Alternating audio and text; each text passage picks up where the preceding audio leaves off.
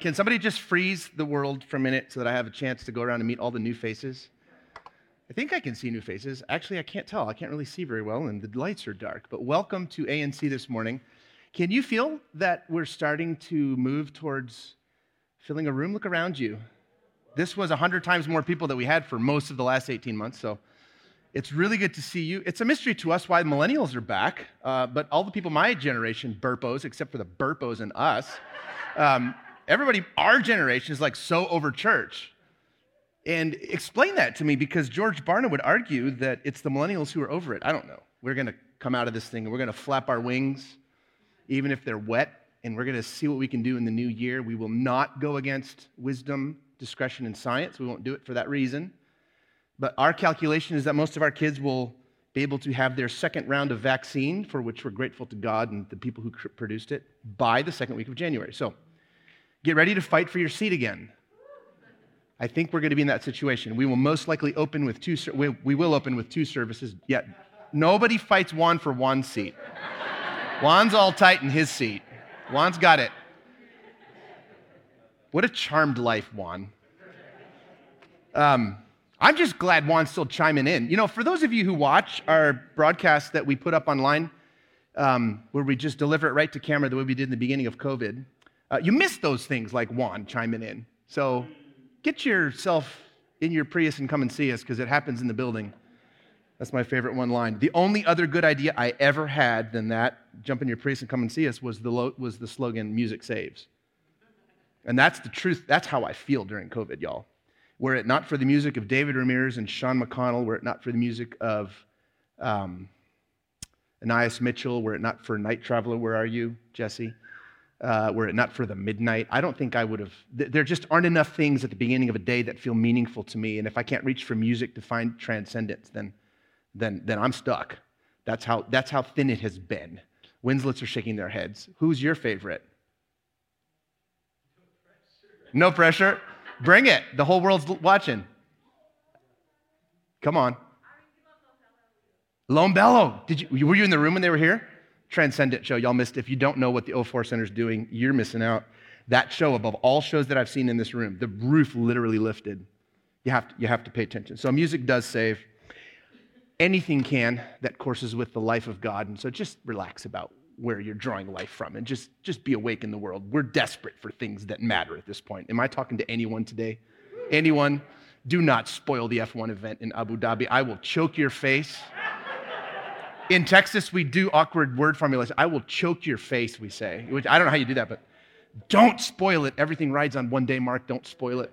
Oh, we have a text thread, and I have to tell them spoilers off because most of them are lazy, Jeremy, and they sit home. They watch us while they watch the race. Okay, you don't know what I'm talking about. That's fine. No sweat. So, good morning. Good morning. You don't get that online, so we're going to do that here in the room. I have, I have missed the energy of people, and so be ready to be quizzed about your favorite band because you never know, Chris, when I'm going to just put you on the spot. Deep breath. So I don't think I intended uh, this to be as heavy and somber of a preaching series for Advent. I don't think that was my intention. In fact, I'm not sure I intended this to be a preaching series at all. We do preaching series generally during the summer. We prepare for them. And sometimes we say, this isn't going to be a series. This is going to be a series of one offs. But my brain seems to only stack rocks. And so here we are in this interesting time. Here's one thing I know to be true, and there's fewer than there used to be, but here's one. It's that when one, one never quite can tell what one is going to see in the mirror of a sacred text if we bring ourselves honestly, earnestly, and open heartedly to that text. You never know what you're going to see. And as the great seasons of the church, uh, boasting the same scriptures year, year after year, can, can, can tell us, you can turn to the same thing multiple times and see different things. You never know what you're going to see. But when you, when you approach it honestly and earnestly and open heartedly, it can reveal amazing things to you. That, of course, the, the definition of a sacred text in my mind is any text that has an ability to reveal something unseen, something previously unseen, something that was always there, but something that we needed to see now. That's what a sacred text is. And some of you need to hear me say this as simple as this, and so I'm just going to say it. The answer is yes. Any text can be sacred, if it unlocks you, if it undoes you, if it unfolds you in some unexpected way. Any text. Loosen up. Christian school kids, any text. Hear me. It can be Auden or Eliot or Jensen McRae songs, lyrics. It can be David Ramirez. It can be Sean McConnell. It can be Rumi or Oprah, or it can be your old friend, old friend Trace Shelton. It doesn't matter. What makes a text or a conversation or an insight sacred is how it reveals to us something new, yet something already true about ourselves. So hear me. Follow every text. Follow any text that moves you in the direction of more of you revealed to you. And if that feels counterintuitive, let me remind you this morning that you are where God resides. We're in Advent after all. You are where God resides. That, of course, being probably the tightest summary of Advent that I can give you. So, no judgment if you need to go online and set up your grocery order now. That's the tweet. Listen, what I'm saying is no mystery to you. You've always known this to be true. You know life when you find it. And of course, I know that you were told not to trust other people's sacred texts. You were told that philosophy was misleading and that a, that a Joan Osborne song uh, wasn't spiritual, and that, that what happens to you when you go see Bonnie Raitt and James Taylor live wasn't something you could trust. I know you were taught that what happens in your soul at an Amanda Gorman poetry reading was fundamentally fickle and secular and somehow untrustworthy, but you've always known better. You know life when you feel it. Somebody at least groan half out loud. Life is life no matter where it crops up. All things can be sacred. All things in some way are sacred, I would argue. And I love to remind you to trust yourself to find those things. I love to watch a new light go off behind your eyes. I love to hold space in this little space as burdens fall away from you, from your weary heart, as you release things you couldn't carry anyhow. I get to do the same for myself. That's what we do in this place. Here's the tightest way to say it divine life courses through all veins, no exceptions. Can you see it? That's the question. Of course, it's going to be more mundane, a little more easily overlooked. It'll be more accessible to more people than you expected, but that's okay. We don't easily see God in us. Oh, but we're in Advent, which is why this time of year is such a powerful opportunity around which to gather and recenter again. We need it over and over again. So I started this Advent series with a simple question, simple ambition. It was my goal to thoughtfully remind you that this is everyone's story. This isn't just our Christmas story, this is everyone's story. This idea that God is made of stuff that we can touch, and therefore we are what we seek because God is in us, that's way too big for a single tradition. I don't know where you think that fits, but it probably never did. This isn't the heart of Christianity, friends. This is the heart of how the whole cosmos hangs together. I wonder, are you beginning to see that differently now? Can you see the universal scope of the story of Mary and Joseph and Jesus and the unusual star in the heavens that spoke something compelling to Zoroastrian priests from across the desert in Persia? Who could own such a story? What value could there possibly be in attempting to contain that within our tradition only? the simple story this simple story isn't something upon which religious ideologies can be built. No, no, it's the kind of revelation that does, undoes tribal ideologies altogether. Go ahead and let it float, let it go. Mary is no one, if not everyone. The same is true for Joseph, and the same is true for Jesus, and the same is true for you, and the same is true for Mises, or me. I don't know. Thought I might try to rhyme that there. So, yes, hear me clearly, there are sacred elements in all stories, but let me add this little caveat this particular story, friends, no matter how familiar after all these years, still remakes me daily. More than anything I have ever found access to, this story connects. So even though the field now looks like Swiss cheese after all these years of drilling in this same field, it's still producing oil as far as I can tell. At least it is for me. I hope the same is true for you. I'm still looking here because I'm still finding. So, your progressive preacher who is open minded and science driven and postmodern and post literal and post patriarchal and inquisitive beyond all practicality for anyone's purposes is still, your preacher is still unashamedly anchored in this beautiful and ancient story. And I hope that brings you comfort. This is still my home. I'm okay if it's not yours. Seek wholeheartedly. You will find. I trust that. But this is where you're going to find me during this time of year. This stuff bends me towards love and justice and goodness and a deeper awareness. And so let's read our text today from Luke chapter 3. It actually picks up right where we left off last week. in verse 7, and we're going to, it's a bit of a long text. I'm going to offer a little bit of commentary in between, but just follow along on the screen. This, of course, is John the Baptist again, our favorite preacher. Verse 7 John said to the crowds that came out to, bat, to be baptized by him, You brood of vipers, who warned you to flee the wrath to come? Bear fruits worthy of repentance. Do not begin to say to yourselves, We have Abraham as our ancestor, for I tell you, God is able from these stones to raise up children to Abraham. Even now, the axe is laying at the, lying at the root of the trees. Every tree, therefore, that does not bear fruit is cut down and thrown into the fire. Welcome to Christmas.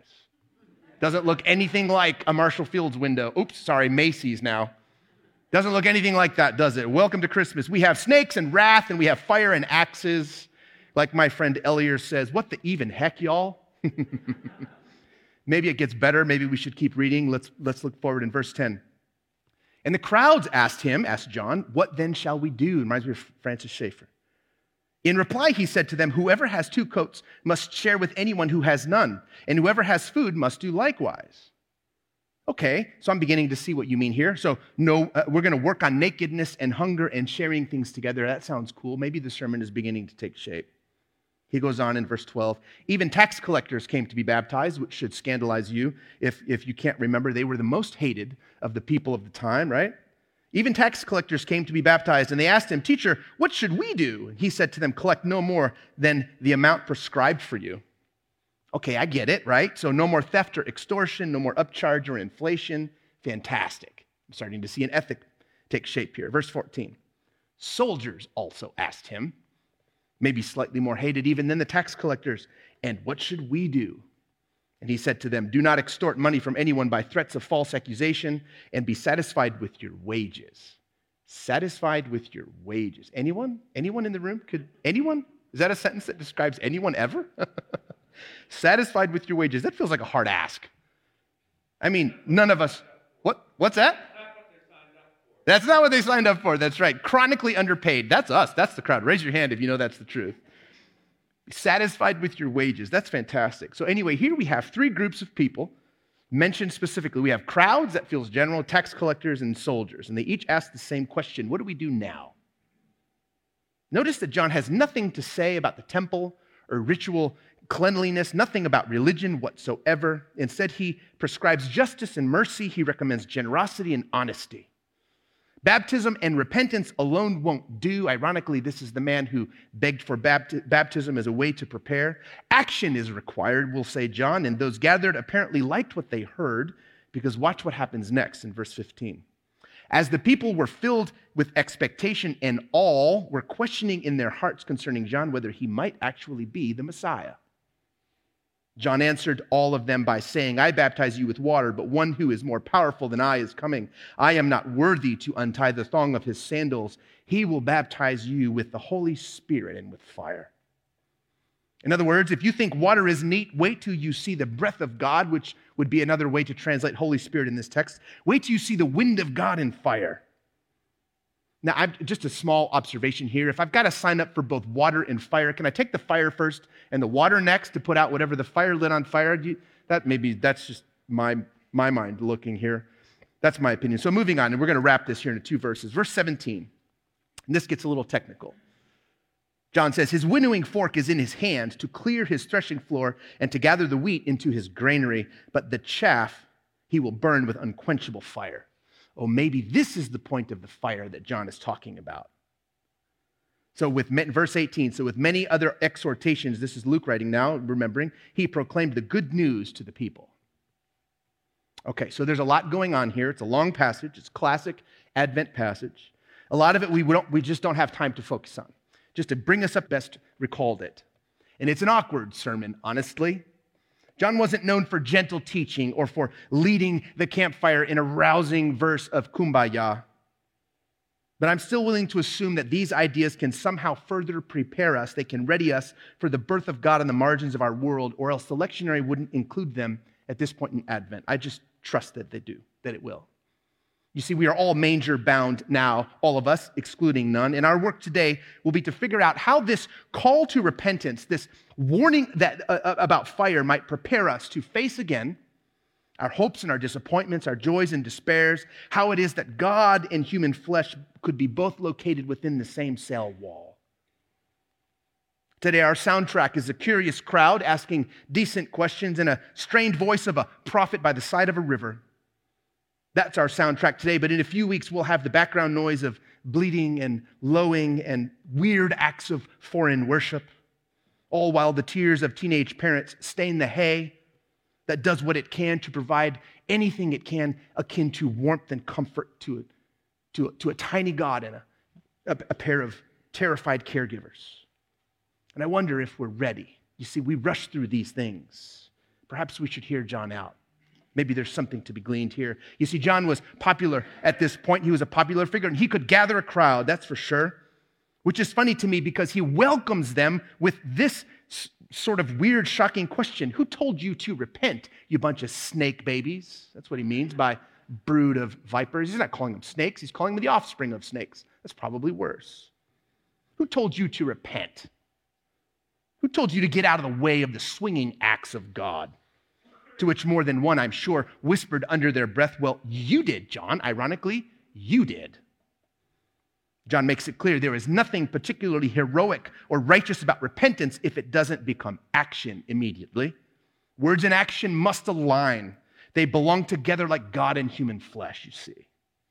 In other words, coming out to the river to see what all the fuss was about wouldn't amount to anything at all unless these same people could figure out how to turn back, go back to their villages, and build lives on something more than words. Fruit is required. It's the constant metaphor of Scripture or the tree will be pruned. And sensing the pushback from the crowd, John adds, and forget finding comfort and safety in your pedigree or your family history. Being a child of Abraham will no longer be enough. Activists now, driven by justice and generosity, that's the type of people that John is gathering. I think it would be hard to leave an assembly like this and wonder what to do next. John was full of practical examples of how to follow through. He wasn't asking the people to believe something. Belief can be disembodied, you see. Ideas can be ethereal, uh, uprooted, but justice cannot, neither can generosity. John is a practical prophet, if nothing else. So, repentance. That's what we're being asked to consider now. Repentance, which John will go on to say is not yet real until accompanied by action. You might think of it this way if something works for me, but it doesn't actually work for you as my neighbor, then it doesn't actually work for either, will say John. What John describes has nothing to do with shame or humiliation or paying for someone's sins. That's not what he means by repentance. It's not enough to just be aware of wrongdoing. He's not talking about awareness. True repentance actually alleviates suffering, it doesn't stop at belief or thinking differently. It's about unburdening. It's about unblending from small, self centered stories that leave others out. It's actually a gift. I don't know what comes up in you when you hear the word repentance, but every youth camp I was ever at some, just leaps to the surface at once. It's actually a gift. Repentance in the world of John the Baptizer is about getting free and traveling light. It's about seeing all people as yourself, which might be why he tells the crowd water won't be enough, friends. This work will require fire which probably felt shocking to them who were listening. I hope it still feels shocking to us. But I think we know John is right. This is the only way forward now. We travel way too heavy, you see. We've always done it. Everything must be released. Everything must fall in order to rise. Everything must die to become new life. Fire kills. Oh, but fire sets free. And this is good news. But it isn't easy news, and it certainly isn't comfortable to deliver or receive. John gives us hard questions, and he gives us wrath and axes and fire and snakes. My paraphrase of this whole passage might be this Hey guys, you come out here to listen to me, a prophet from the wild places, and you go down in the water and you come up clean. Well, listen, that's just the beginning. The guy I'm trying to get you to open your hearts and minds for is going to dunk you in fire, not just water, which is one way to thin a crowd. But don't forget, hear me clearly, if these are God's flames, if this comes from the Spirit of the divine, if this comes from the Holy Spirit of God, these will not be flames of anger or destruction. This fire of the Spirit of God has a much bigger purpose than just to cause suffering and loss. The purifying fire of God indeed is suffering at first, but it sets us free. It does that for you and it does that for me. Free of what, you might be asking? Oh, just everything we don't need to be burdened with anymore, that's all. Just everything. I don't know about you, but suddenly I'm starting to see how this might connect, how this sermon on the side of a river might connect to our Advent journey. Remember, the burning bush from the book of Exodus in the Old Temple, in the Old Testament, this is the, the thought that came up in my mind.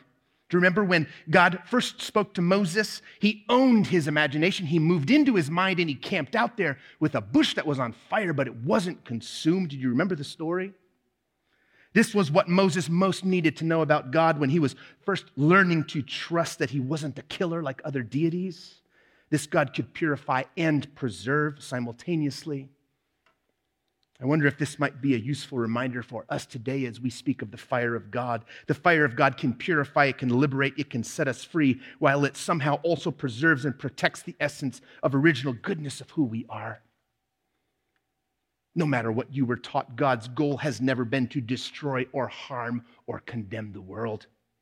The axe at the root of the tree never threatens what produces life, it removes what doesn't, and God wants everything to produce life.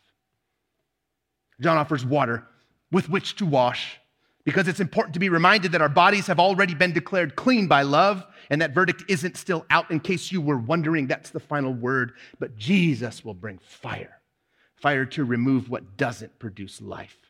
The end result of both water and fire are the same it's freedom on both counts. You see, we're going somewhere together, and everyone is welcome, manger side soldiers, tax collectors, Jews, nameless members of the crowd. All of us were welcome, everyone. But our burdens won't belong there. Our burdens don't fit in that little cave where love takes on flesh. We belong there, but the things we carry do not, friends. And I don't know what burdens you carry. I don't know what weighs you down, friend, if it's sadness, if it's anger, if it's rage, if it's fear. I'm only just beginning to understand what burdens and weighs me down. I've spent so many years blended with those things that discovering who I am without them feels like dying in a way, but it also feels like finding freedom in a way. And such is the invitation to repent, to release, to recreate, to rebuild, and then and only then to rise unburdened and free. Oh, God, I hope your heart wants that. Advent 1 reminded us that all things released can be reborn. Advent 2 reminded us that whatever highway might be required to make our journey home to the heart of love a little easier, whatever smooth paths or straight ways might be needed to thread through the rugged heights and the rocky depths, that God is on it. God prepares, God restores. It's all about homecoming, it always has been. And Advent 3 is a reminder that fire is coming. It is, it's coming. It's coming to take from us the things that no longer serve us Baptism in the fire of the Spirit of God is about lightening our loads, about setting us free, about burning away the chaff, about separating us from everything except the seed that reproduces new life. Oh, friends, what could be true about us if we were indeed free? Let your mind wander just for a second. And as we close this morning, I offer you one final word picture, and it's the one John uses at the end of this discourse with those who were gathered at the river. Describing the purpose of the fire that Jesus brings to the world, John says this in verse 17 His winnowing fork is in his hand to clear his threshing floor and to gather the wheat into his granary, into his granary, but the chaff he will burn with unquenchable fire. Now, in the time before the reign of machinery, a farmer would gather the crop on a threshing floor. The wind would blow, through, would blow through, and the whole goal was to separate the seed from the outer parts of the plant that wouldn't reproduce new life and whatever was left over was burned. Whatever this means or whatever this doesn't mean, it must be good news. Luke says so as he closes this pericope in verse 18. But if this isn't about God destroying with fire and wrath those who struggle to bear fruit, those who struggle to make their word and deed align, if this isn't about God's anger, then what is it about? Oh, friends, this is about God removing the parts of us that hold us back, that distract and beguile, that confuse and mislead. This is about unburdening now. We are not at risk of being rejected by God if we struggle to engage justice and generosity. That's always going to be a struggle. It will always be on a continuum. We are not at risk of being rejected by God if we struggle to manage the gap between our words and our actions. We have just some more stuff to lay down. That's all. There's more unburdening to be done. That's the point. We are already accepted in the beloved. If you don't believe me, say it to yourself until you can believe it. We are already accepted in the beloved. God already found our hearts worthy of habitation. Repentance isn't a threat, it's an invitation to be free, to walk unburdened. And so, John, for your fiery sermon at the side of a river, and Luke, for your memory of what happened that day, we are grateful. We are grateful as travelers on our way to Bethlehem now to be reminded to let go of what we could never carry anyway. And in case this thought overwhelms you, in case your mind races to all the things you've built wrong in your life, all the things built on the wrong algorithms and arrangements, in case you're overwhelmed and you're wondering where to start, how to begin the work of unburdening, I offer you these words from Sarah Blondin, a great spiritual teacher. Millions follow her around the world. In a meditation she has on Insight Timer, she writes these, she says these words and hear me, do not worry yourself too much with how you will ultimately arrive at your freedom, for it is the work of magic and miracle. All you must worry yourself with is listening intently to the part of you that is not interested in staying in suffering anymore. All you must worry yourself with, dear one, is listening intently for the part that already knows what you must do to arrive at the door of your awakening. You already long to be more alive. You can trust yourself to do what needs to be done next you know exactly what to release next. Oh, what good news this is. And I don't know if you needed to hear it this morning, but I sure did. So thank you for indulging me in public. Join me on your feet if you're able. I think every Advent prayer is a variation of the same. I think it's as simple as let it be, let it be, let it be. I would invite you to close your eyes right now and perhaps in that simple biomechanical way of saying, I surrender, just tilt your palms to heaven and say, Be born in me. Help me be unburdened. Help me to walk unblended. And help me to learn to trust that even this humble place is worthy of your habitation. In your name we pray. Amen.